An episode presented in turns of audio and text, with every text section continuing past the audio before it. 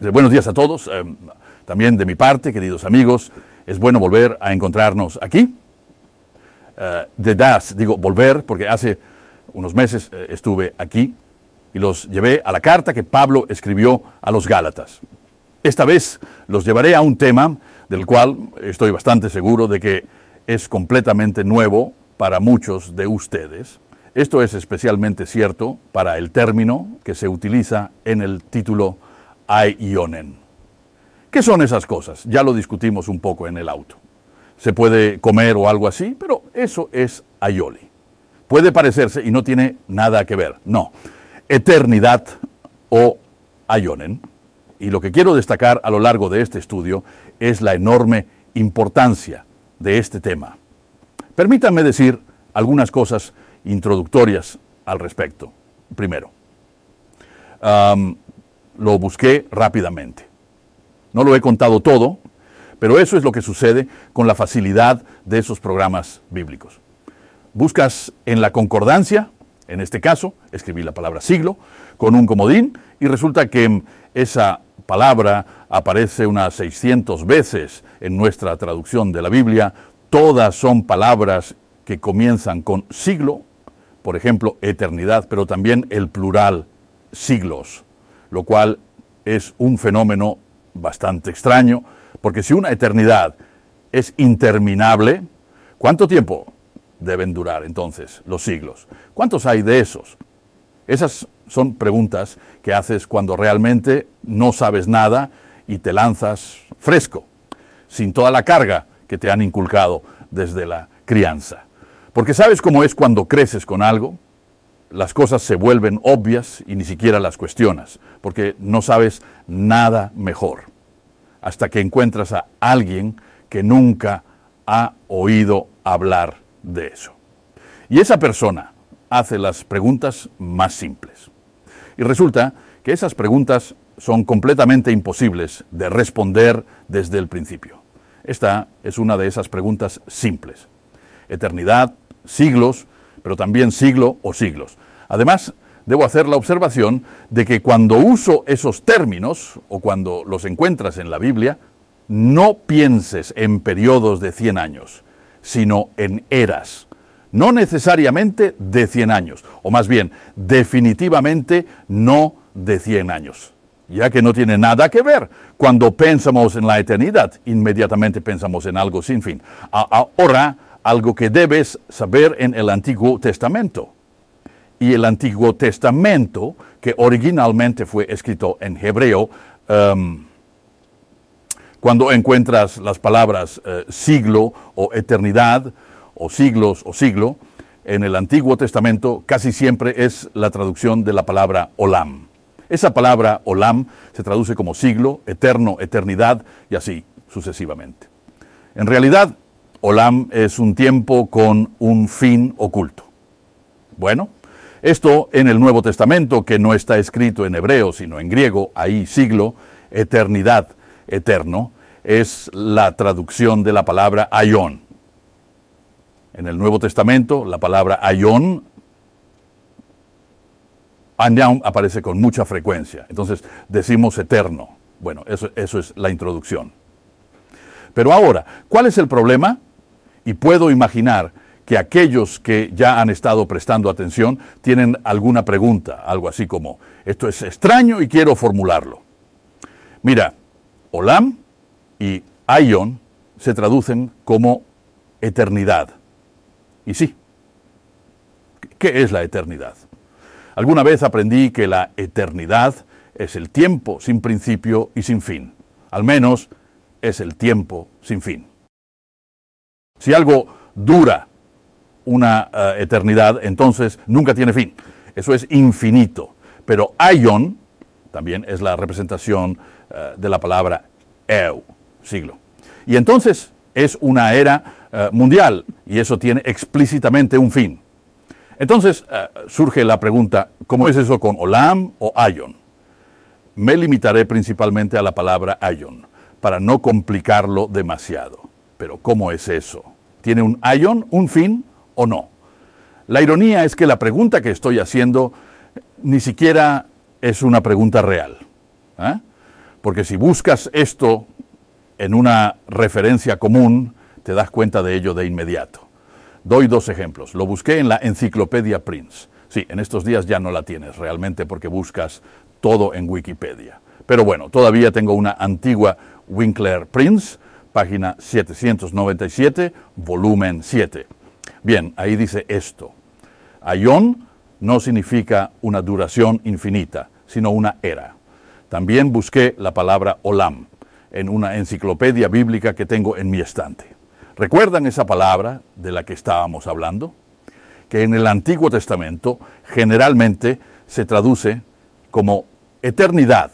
Bueno, esto tiene el significado de un tiempo muy largo y especialmente el tiempo con un final oculto que no se ve. No es, por lo tanto, un tiempo sin fin, sino un tiempo en el que no ves el final. ¿eh? Entonces hay una gran diferencia. Bien, esos son dos referencias. Podría haber mencionado diez más, pero usemos el tiempo de manera efectiva. Bien, ¿qué dice la escritura sobre esa palabra? Esa es la verdadera pregunta, pero le diré esto.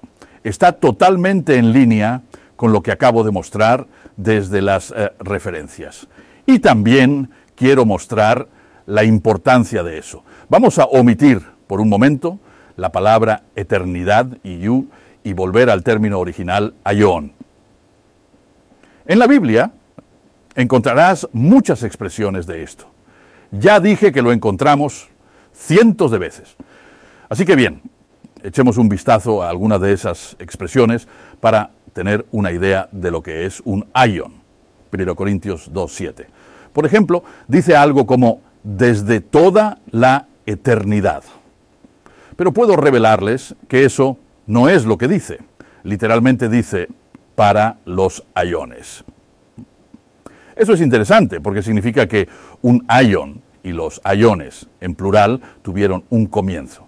De hecho, hubo un tiempo que precedió a los ayones. Eso es lo que significa el término.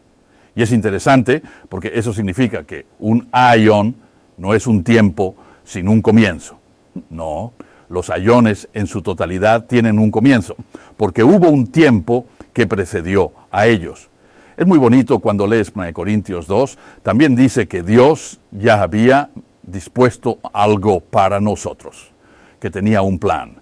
Dios tiene un plan. También se menciona así en Efesios 3, un plan de los ayones. Y haces un plan y luego lo desarrollas y eso es lo que Dios está haciendo. Pero Él tiene un plan y antes de que hubiera cualquier cosa, antes de que comenzaran los, eh, eh, eh, los ayones, ya tenía un plan y ya tenía un propósito grandioso. Y les puedo decir que ustedes y yo estamos incluidos y comprometidos en eso. Y encuentro maravilloso pensar en eso, que antes de que hubiera cualquier cosa, antes de que los tiempos comenzaran, él ya estaba allí. Y tenía un plan, un propósito, y nos tenía en mente. Increíble, pero es para la Ayón. Bien. Ahora voy a repasar algunas escrituras para tener una idea de lo que realmente son los ayones. En Efesios 3.9 se habla de ayonen allí. Ahora sabemos que los ayones tuvieron un comienzo, porque hubo un tiempo que precedió a ellos. Así que la idea de un ayón sin principio no existe. Pero la Biblia también habla sobre el ayón pasado o de eones antiguos. Esto significa que ya han pasado ayones, de ayones antiguos. Por lo tanto, los ayones tuvieron un comienzo y también se sucedieron entre sí. Entonces, un ayón sigue al otro. Y en Efesios 3, Pablo también habla sobre el plan de los ayones. Y luego dice, sí, Dios ya tenía ese plan en su propósito desde los ayones antiguos. Otro ejemplo, Mateo 28, 20. Esa frase tal vez les suene. Es más o menos el final del Evangelio de Mateo. Y allí Jesús dice esto, justo antes de ascender al cielo desde el monte de los olivos. Entonces leemos que Él dice, después de dar esa gran misión de hacer discípulos de todas las naciones, que pronto se cumplirá también con el pueblo de Israel. Pero eso es aparte. Pero luego dice, yo estoy, he aquí, yo estoy con ustedes, con vosotros todos los días hasta el fin de. Sí, bueno, eso depende de las traducciones que tengas. Porque algunas traducciones dicen hasta los confines del mundo, a veces se traduce así y a veces se traduce como hasta el fin de la eternidad. Pero simplemente dice hasta el fin de la ayón. Esto es importante tener en cuenta, porque significa que un ion, ya lo habíamos concluido de los términos anteriores, pero ahora lo ves incluso explícitamente. Un ion o esta ion tiene un fin. Imaginen si hubieran traducido esto de manera coherente y hubieran escrito aquí eternidad. Yo estoy he aquí, yo estoy con ustedes hasta el fin o hasta el final de la eternidad. Perdón, el final de la eternidad. Pensé que la eternidad no tenía fin. Absurdo, ¿verdad? Sí, pero tampoco es así. Es el fin de la ayón. Y tengo otro ejemplo porque este ayón termina. Pero les diré esto, no es el fin de los ayones, no, porque viene un nuevo ayón. Este es un término que encontramos muy a menudo en la Biblia. Es el ayón venidero o términos de naturaleza similar en Lucas 18:30. Doy referencias bíblicas para que puedan buscar en casa o aquí. Se habla del ayón venidero. Así que han pasado ayones y ahora hay un ayón, pero ese también llega a su fin. Y el Señor dijo, he aquí, yo estoy con ustedes hasta el fin del ayón. Pero eso no es el fin, porque también viene un nuevo eón, una nueva era mundial. Y es muy interesante si buscan eso en Lucas 18:30, porque dice, y en el ayón venidero, la vida ayónica o la vida eterna. Así que eso es muy interesante porque eso significa que la vida eterna. Pensamos en la vida eterna como la vida sin fin. Sí, claro, será sin fin, como también dices cuando hablas de mis vacaciones. Fueron interminables, sí, en sentido figurado. ¿Por qué? Asumo que sus vacaciones no fueron eternas en el sentido de que no tuvieron fin. Ven cómo a veces el lenguaje puede ser algo complejo, pero en cualquier caso, ese ion venidero es la época en la que se desarrolla esa vida eterna. Ese es el ayón en el cual Cristo reinará. Y la mayoría de ustedes tal vez hayan escuchado sobre los mil años o el reino milenario, habla de eso Apocalipsis 20, esos son los años, eh, o dicho de otra manera, el milenio en el cual Satanás estará atado para que no pueda engañar a las naciones. Y eso es ese ayón venidero en el cual Cristo reinará. Un ayón maravilloso. También se le llama el ayón malo. Eso está en Gálatas 1.4. Este ayón es malo. Ustedes dicen que, tuvieron un tiempo maravilloso y se divirtieron mucho. Pero este ayón es realmente malo. ¿Por qué? La mentira prevalece. Por eso. Todo se retuerce. Satanás, el diablo. Lo mezcla todo. Esa es esta ayón. Pero tengo buenas noticias para ustedes en más de un sentido y lo asombroso es que esta ayón está llegando a su fin. Estamos casi al final de la ayón. Esa venidera era, está, está a punto de comenzar. No voy a mencionar fechas, pero les puedo decir que esto realmente no durará mucho más. En la venidera ayón, es decir, esa era en la que se llevará a cabo la vida ayónica o esa vida eterna. Y ustedes dicen, la venidera ayón, ¿esa es la interminable? Entonces digo, no, tampoco lo es. La Biblia habla de las ayonen venideras, en plural, la venidera ayón. Esa duración de mil años no es la última ayón. Esa ayón de mil años termina, ya se imaginan, después de mil años. Así que incluso después de eso continúa. El dominio de Cristo sigue su curso, se prolonga eh, hacia una nueva era. Dios tiene un plan maravilloso y lo lleva a cabo a lo largo de las eras mundiales. Las eras mundiales que alguna vez tuvieron un comienzo y de las cuales ya tenemos un par detrás de nosotros. Al menos la Ion actual se cerrará y estamos casi al final y vendrá una nueva Ion y luego vendrá otra Ion. Les puedo decir que la Biblia incluso habla de la consumación de las Ionen. Las Ionen tuvieron un comienzo en algún momento, pero también tienen un fin, una consumación. Dentro de estas Ionen, el plan de Dios se llevará a cabo y alcanzará su culminación. Esa es la consumación de las edades. Ven como todo el concepto de una eternidad sin fin es engañoso. La Biblia no conoce algo como una eternidad sin fin. Las Ionen tienen precisamente su fin, al igual que tienen un comienzo. Es importante dejar eso claro. Hay algunas cosas eh, de las que me gustaría que recuerden. Una cosa, recuerden esto, que cuando vean las cientos de veces que en la Biblia se usan la palabra eternidad o conceptos relacionados, simplemente está la palabra olam o aion. Por cierto, la traducción griega del Antiguo Testamento, lo digo para los entendidos, siempre traduce olam como aion, así que puedes reducirlo simplemente a aion. Cuando vean la palabra eternidad, piensen en ello, significa aion, y un aion no es interminable. No, tienen un comienzo y un final. Si recuerdan eso, ya han aprendido mucho más de lo que normalmente se aprende en una iglesia. Esto es tan fundamental. Más adelante destacaré aún más el impacto de esto. También se puede representar esto gráficamente, un mapa visual de los tiempos ayónicos. Sí, incluso el término tiempos ayónicos aparece eh, dos veces en la Biblia, en Romanos 16, 25. Lo ven aquí en la diapositiva de PowerPoint. Y en 2 Timoteo 1, 9. Reflexionen un momento sobre ese concepto. Los tiempos ayónicos, o en otras traducciones se dice los tiempos eternos, lo cual también es una idea extraña, el concepto de tiempos eternos. Pensé que la eternidad estaba en contraposición al tiempo. Decimos que cuando alguien fallece, ha cambiado lo temporal por lo eterno. Usamos el tiempo y la eternidad siempre como un contraste. La Biblia no lo hace.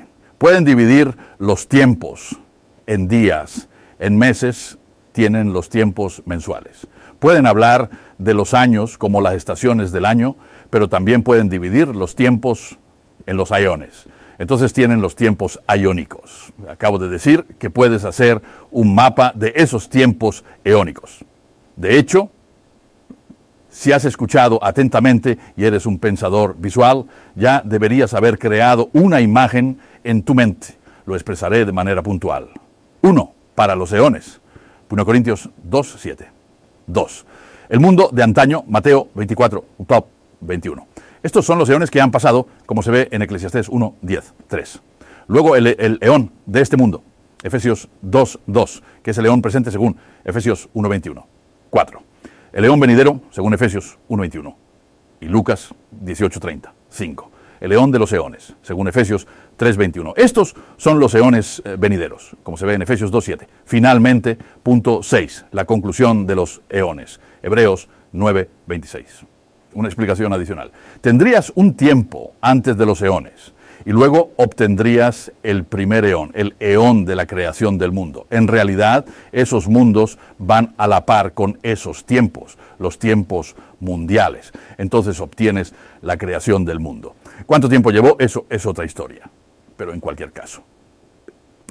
Luego, después de Adán, obtienes ese tiempo hasta Noé, hasta el diluvio se menciona en la Biblia como el mundo de antaño, el mundo de ese entonces.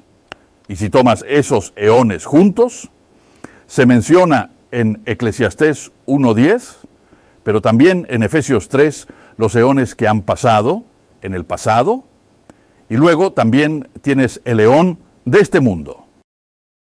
Ahí es donde estamos. Quería decir en medio, pero no, no es así. Estamos justo al final de esa ayón. Pero esa es, esta ayón ya está en marcha, desde Noé hasta ahora. Déjalo pasar unos años más y ya está, esa ayón llegará a su fin. Esa es la Ion actual, o, o la Ion de este mundo, como también tenías el mundo de entonces, y así sucesivamente. Pero eso no es todo. También tienes la Ion que viene, de la que hablé antes, los mil años.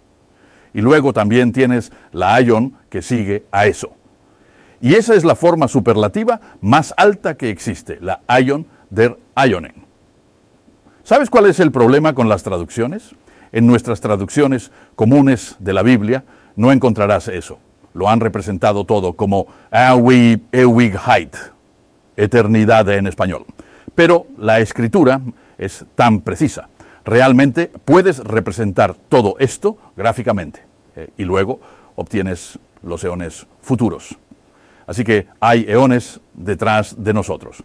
Tienes un eón que lleva funcionando durante varios miles de años y luego también tienes los próximos eh, eones.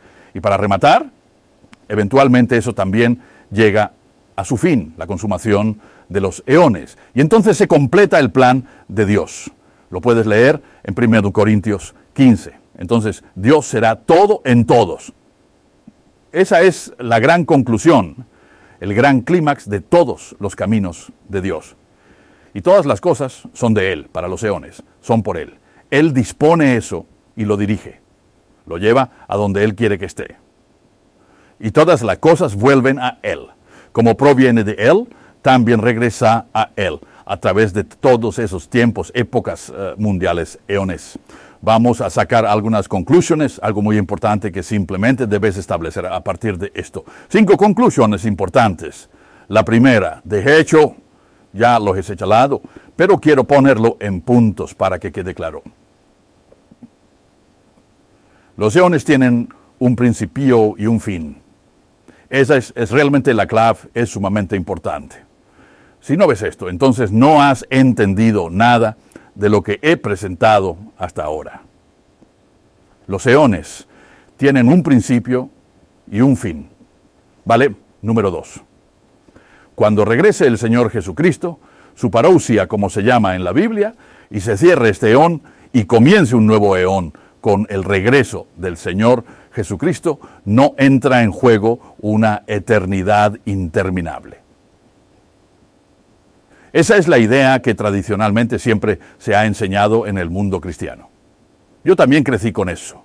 Nos decían que ahora vivimos nuestra vida y luego, ya sea en la muerte o en el regreso del Señor, comenzará la eternidad interminable. Para algunos esto les resulta familiar. Lo que voy a decir ahora es que será eternamente bueno o eternamente malo. Y cuando digo malo, realmente es malo, porque se refiere al infierno, y eso nunca tendrá fin. La gente no sabe que el infierno es en realidad un lugar geográfico al sur de Jerusalén llamado Gehenna, el valle de Ben Inom. Pero eso es otra investigación. Cuando regrese el Señor Jesucristo, no comienza una eternidad interminable. Ese concepto ni siquiera existe en la Biblia. La Biblia habla de eones y luego llegan los eones en los cuales Él gobernará. ¿Sí, Y entonces también obtienes eh, la vida eterna, es decir, la vida de ese próximo eón y posiblemente los eones venideros que seguirán. Ese es el increíble futuro que está por venir. Pero no es la eternidad interminable, son esos eones que Dios aún tiene la intención de cumplir. Porque incluso en eso sigue desarrollando un plan. Ahora llego a algo más. ¿Qué pasa si ahora eh, pregunto cuánto tiempo reinará Cristo? Algunas personas dicen que eso es teología eclesiástica. Cristo reina hoy. Honestamente me avergonzaría de decir eso eh, si miro a mi alrededor. Esa es la dominación de Cristo. Él es el rey. Eso es cierto. Pero aún no reina. Él asumirá el dominio más adelante allí en Jerusalén. Y luego pondrá orden en las cosas. Pero eso es futuro. Y ahora la pregunta, ¿cuánto tiempo reinará Cristo? Sí, esa es una pregunta muy interesante, porque obtienes respuestas diferentes. Porque algunas personas dicen que Él reinará por siempre y siempre. Cristo reinará por toda la eternidad. Esto también se encuentra en las traducciones de la Biblia. Por ejemplo, en Lucas 1.33.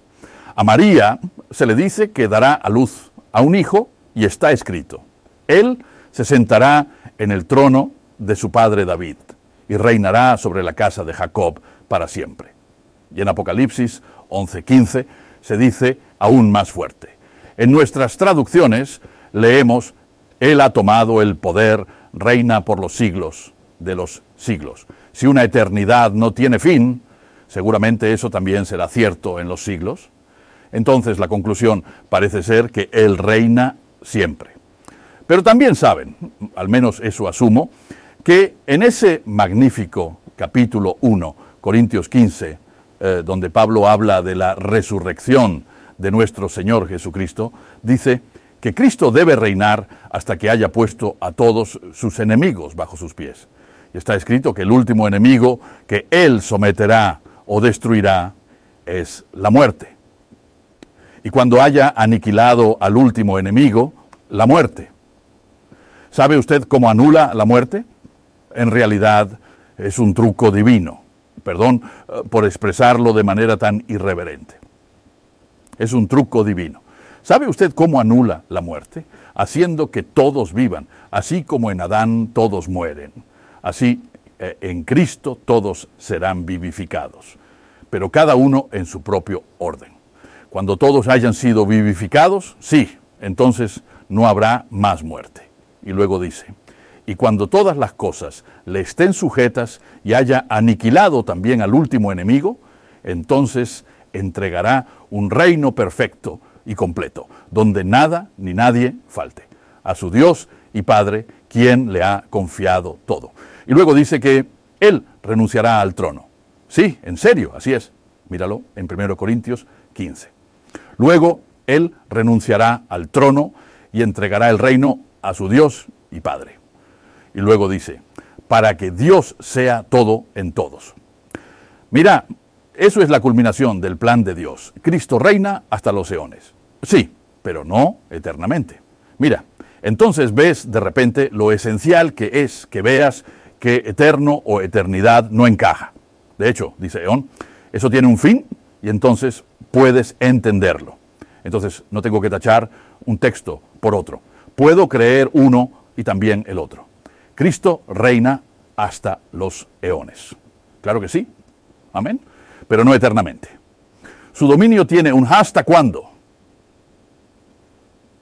¿Cómo es eso? Bueno, un eón no es interminable. Eso es todo. No es difícil, pero tienes que saberlo. Quisiera que lo analice críticamente y no me crea simplemente por mi palabra. De hecho, digo, no me crea por mi palabra. Verifíquelo usted mismo en la Biblia. Investigue por sí mismo si lo que digo es verdad. Porque le diré esto y creo que puede sentir que es cierto. Mucho depende de esto. Incluso su comprensión de la escritura eh, en sí. Es tan esencial entender esto correctamente verifíquelo usted mismo, al igual que los bereanos que examinaban diariamente las escrituras para ver si estas cosas eran así. Entonces tienes un fundamento. Pero luego viene algo más, y eso es el quinto punto que quiero decirle. El castigo eterno, el juicio eterno, eso es el castigo del próximo eón. No es interminable. Y debo decirle, de niño siempre creí en Dios, pero siempre hubo una pregunta muy concreta que mis padres nunca pudieron responder. Y preguntaba a mis padres y no recibía respuesta. No se lo reprocho, porque tampoco tenían la respuesta, pero siempre venía con la pregunta, muy concreta. Como niño piensas de manera muy concreta, sí. Entonces decía, esa persona no conoce al Señor Jesús, no cree en Dios y va a ir al infierno. ¿Verdad, mamá? Mi madre siempre era muy cautelosa al respecto. O hacía la pregunta, ¿en el infierno eso nunca tiene fin, verdad? Eh, ¿Cuánto dura realmente la eternidad? No tiene fin. Y no podía entenderlo. Y décadas después, todavía tenía la pregunta, no lo entiendo, ¿cómo puede ser esto? Quiero decir, que Dios castigue y juzgue, eso es una verdad bíblica, por supuesto. Está en todas las páginas. Lee la historia de Sodoma y Gomorra, lee la historia del, diluvio. Dios juzga, endereza las cosas. Y a veces es, es muy fuerte. Pero luego está escrito en el Salmo 36, por la noche durará el lloro y a la mañana vendrá la alegría. Mira, esas son las proporciones. Un enojo y castigo sin fin. Eso va en contra de todo lo que sé de mi Dios.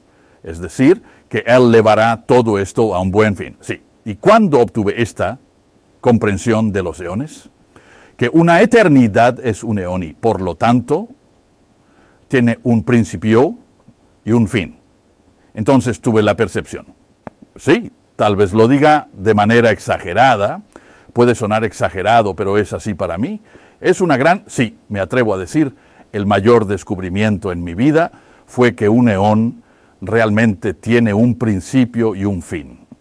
¿Por qué es tan importante? Si una eternidad se convierte en un eón, entonces el Evangelio realmente se convierte en una buena noticia, un mensaje alegre. Tal vez muchos de ustedes tengan antecedentes cristianos. ¿Y cómo comienza a menudo el servicio de Navidad con las hermosas palabras? Y encuentro eso magistral. Nuestra ayuda está en el nombre del Señor, que hizo el cielo y la tierra, que es fiel y nunca abandona las obras de sus manos. El trabajo de sus manos. ¿Quién es eso? ¿Qué es eso? Simplemente todo. Todo lo que Él ha hecho es obra de sus manos. Nunca lo dejará, nunca. Puede que lo suelte un poco, Él juzga, castiga, pero es como con un padre y un hijo a veces debes intervenir, a veces debes intervenir fuertemente. Todo eso puede ser cierto, pero sigue siendo tu hijo porque proviene de ti y lo amas incondicionalmente y siempre lo llevas a un buen fin. Eso es incondicional. Dios ama a su creación y cada criatura está incluida en su amor. Y aunque intervenga, lo hace desde el amor. El castigo de Dios no está en contra de su amor. Lo he escuchado tantas veces. Pero Dios no es solo amor, también castiga. ¿Qué sin sentido? Dios es amor y por eso castiga. ¿Por qué? Para enderezar las cosas. Eso es lo que significa la palabra juicio. Él corrige y también restaura. Esto no va en contra de su amor, surge de su amor porque si no tuviera amor habría dicho, búscate la vida, adiós. No, Él interviene, actúa, opera. Es lo que hace un cirujano. Eh, a veces también tiene que cortar y hacer cosas desagradables, sí, pero siempre es beneficioso. Dios siempre tiene el bien en mente cuando castiga y juzga, siempre. Y por eso también restaura las cosas. Eh, y lo entenderás cuando veas que los eones tienen un principio y un fin. Y por lo tanto el castigo y el juicio también tienen un principio y un fin. Entonces, Él trae todas las cosas a su tiempo y de la manera que Él quiere. Y debo decirte, en ese momento, el Evangelio es realmente un Evangelio. Porque entonces puedo decir, Dios te ama a ti, a ti y a ti. No en base a lo que has hecho. Sí, Él ama al mundo entero y Él es tu creador, Él es tu juez, también es tu salvador. ¿Está eso en la Biblia? Sí, búscalo en 1 Timoteo 4:10. Pablo dice, para esto trabajamos y luchamos, porque hemos puesto nuestra esperanza en el Dios vivo, quien es el Salvador de todos los hombres, especialmente de los creyentes. Los creyentes pueden saber ahora mismo que Él es un Salvador. Por cierto, eso tampoco es mérito, sino porque Dios te ha abierto los ojos. Eso es todo. También digo que eso es un don de Dios. Está en Efesios 2.8. Pablo agrega en 1 Timoteo 4.10. Él dice, instruye y enseña esto. Primera Timoteo 4.11. Búscalo tú mismo. Maravilloso. Para terminar, quiero cerrar con, con dos textos. Don Timoteo 1.9.10. 10. Aquí hay un resumen bastante bueno de lo que quería expresar esta mañana.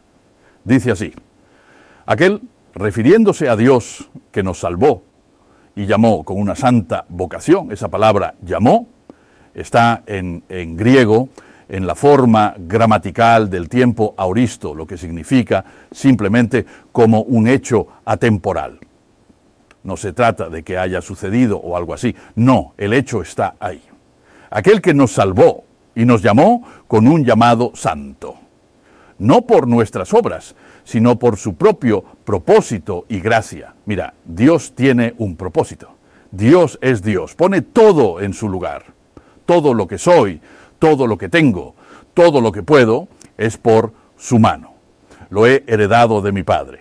¿Puede mencionar algo que no haya recibido o algo que no era?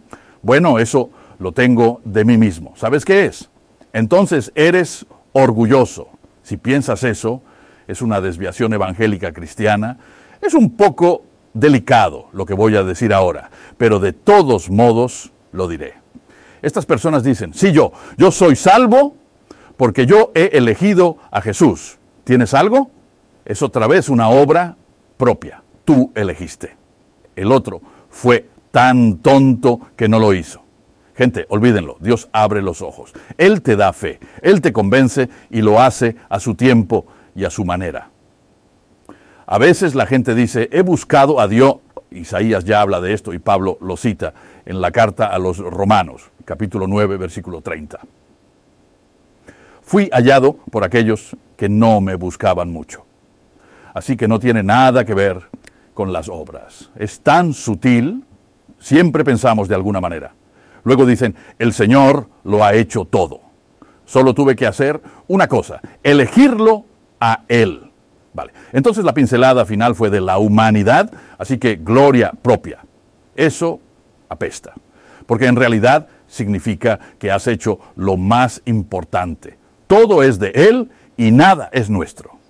No por nuestras obras, sino según su propio propósito y gracia que nos fue dada en Cristo Jesús, para tiempos eternos.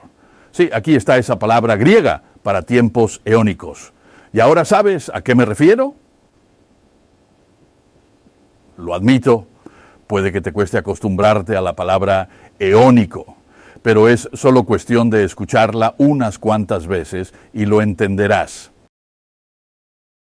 Eh, um, uh, para los tiempos iónicos, un término hermoso, ¿verdad? Los tiempos iónicos tienen un principio y un fin, pero también un tiempo iónico, ya que este es seguido por otro tiempo iónico. ¿Ves cómo de repente una luz te ilumina cuando empiezas a ver esto para los tiempos iónicos? Y luego dice, pero que ahora ha sido revelado. Versículo 10 de 2, Timoteo 1. Que ahora ha sido revelado por la aparición de nuestro Salvador, Jesucristo, quien anula la muerte. Él anula la muerte y trae a la luz la vida y la incorruptibilidad mediante el Evangelio, la buena noticia. ¿Qué trae a la luz el Evangelio? Bueno, que Jesucristo, nuestro Salvador, anula la muerte y trae a la luz la vida y la incorruptibilidad. Y ahora voy a decir esto. En resumen, eso es agudo y eso me gusta. Al menos es claro. Un mensaje donde la muerte no es anulada no es evangelio. El evangelio es que la muerte ha sido vencida. Jesucristo, Él fue resucitado por su Dios y Padre la piedra sepulcral ha sido apartada. Él es el primogénito que resucitó de entre los muertos para siempre. Sí, pero así como en Adán todos mueren, así también en Cristo todos serán vivificados, cada uno en su propio orden. Eso significa que toda la humanidad sigue y finalmente todos serán vivificados y no habrá más muerte. Un mensaje donde la muerte no es anulada, y eso es lo que quiero decir con agudo, eso no es evangelio. ¿Ves lo enormemente esencial que es esto? No depende de la humanidad en absoluto. Él tiene todo en sus manos. Él ha iniciado esos tiempos iónicos y trabaja en todo y toma milenios para hacerlo. Esa es una pregunta muy interesante. ¿Cuánto tiempo durarían esos ayones en total? Justo esta semana di una charla bíblica al respecto, pero lleva mucho tiempo, dejémoslo ahí. Pero Dios tiene el tiempo. De hecho, Él creó el tiempo. Entonces, ¿cuál es el problema? Y Él toma su tiempo y todo a su debido tiempo lo lleva a un buen fin. Y ese es el Evangelio. El Evangelio es el mensaje. Nuestro Dios es verdaderamente Dios. Pone todo en su lugar. Lleva todo a un buen fin y eso es a través de Cristo Jesús, ciertamente nuestro Señor. Y eso es lo que contamos. Y créelo o no. Y si lo crees es porque Él te ha abierto los ojos, los oídos y el corazón para ello. Pero sigue siendo verdad. Él es tu creador y puedes decir que no lo crees. Pero sí, eso no cambia el hecho de que sigue siendo tu creador. De la misma manera, también puedo decirte que Él es tu Salvador. Si no lo crees, entonces eres incrédulo. Él es tu Salvador, simplemente de antemano. Y puedo creer, tú también, todos pueden creerlo. La mayoría no lo cree. Pero está bien, sigue siendo verdad. Mira, y eso es lo maravilloso de un anuncio. No es una orden, no es un trabajo que debas hacer y luego todo saldrá bien. No es simplemente un anuncio, por eso es un mensaje. Lo crees o no lo crees, pero es verdad y sigue siendo verdad y por eso se excluye toda gloria. La salvación no merecida la he disfrutado de mi Dios. Me glorio solo en Él. Amén. Qué bueno que estuviste escuchando. Esto fue eh, un estudio de la fundación neerlandesa Bericht, en el cual el Evangelio del apóstol Pablo es el foco central y se utiliza el texto original en griego tanto como sea posible en lugar de una traducción bíblica convencional. ¿Te gustaría saber más sobre el Evangelio de Pablo? Puedes hacerlo visitando www.goodbericht.nl.